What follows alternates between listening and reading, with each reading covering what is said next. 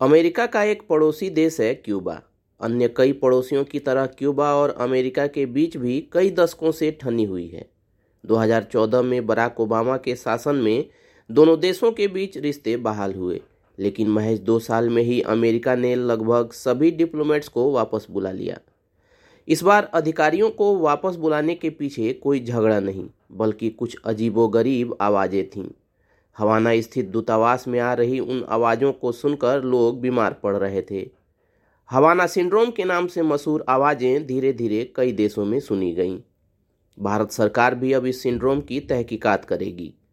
27 जुलाई को Karnataka high court ने एक याचिका पर सुनवाई करते हुए कहा है कि केंद्र सरकार तीन महीने में हवा, हवाना सिंड्रोम की संभावनाओं की जाँच करे।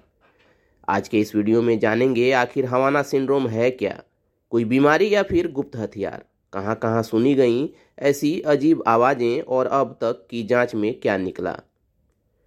हवाना एम्बेसी में तैनात अमेरिकी डिप्लोमेट्स ने इन आवाज़ों को एक भनभनाहट या बर्तनों के रगड़ने पर निकलने वाली या सुअर के चीखने जैसी आवाज़ें बताया।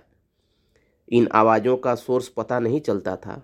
दोनों हाथों से कान बंद करने पर भी ये आवाज़ें धीमी नहीं होती थीं। लंबे वक्त तक ये आवाज़ें सुनने के बाद लोग बीमार हो गए। उनमें बेहोशी चक्कर आना सिर दर्द, उल्टी आने जैसे लक्षण दिखाई दिए। कई लोगों की यादाश्त तक चली गई।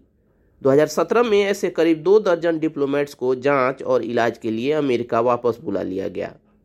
हवाना सिंड्रोम की तुलना अमेरिकी साइंटिस्ट एलन एच फ्रे के ज़रिए खोजे गए फ्रे इफ़ेक्ट से की जा रही है। दरअसल उन्नीस सौ बासठ में अमेरिकी साइंटिस्ट ने इलेक्ट्रोमैग्नेटिक एनर्जी पर रिसर्च के दौरान फ्रे इफ़ेक्ट की वजह से झिंगुर जैसी आवाज़ें सुनाई देना, सिर दर्द और उल्टी जैसे लक्षण महसूस किए थे। हवाना की घटना के एक साल बाद उज्बेकिस्तान के ताशकंद स्थित अमेरिकी एम्बेसी में एक डिप्लोमेट और उनकी पत्नी को ऐसी ही आवाज़ें सुनाई देने लगीं। उन दोनों को भी देश बुला लिया गया।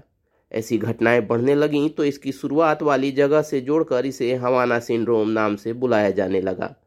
हालाँकि अमेरिका ने हवाना सिंड्रोम के लिए किसी देश पर सीधे तौर पर उंगली नहीं उठाई है और न ही इसके पीछे कोई सटीक कारण समझ में आता है।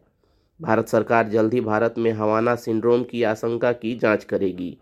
सरकार ने पिछले हफ़्ते कर्नाटक उच्च न्यायालय को यह जानकारी दी थी।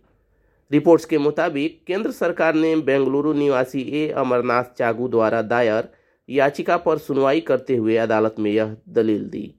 चलिए दोस्तों, आज के इस वीडियो में इतना ही। मिलते हैं अगले वीडियो में। तब तक keep searching for knowledge and try to be a kind person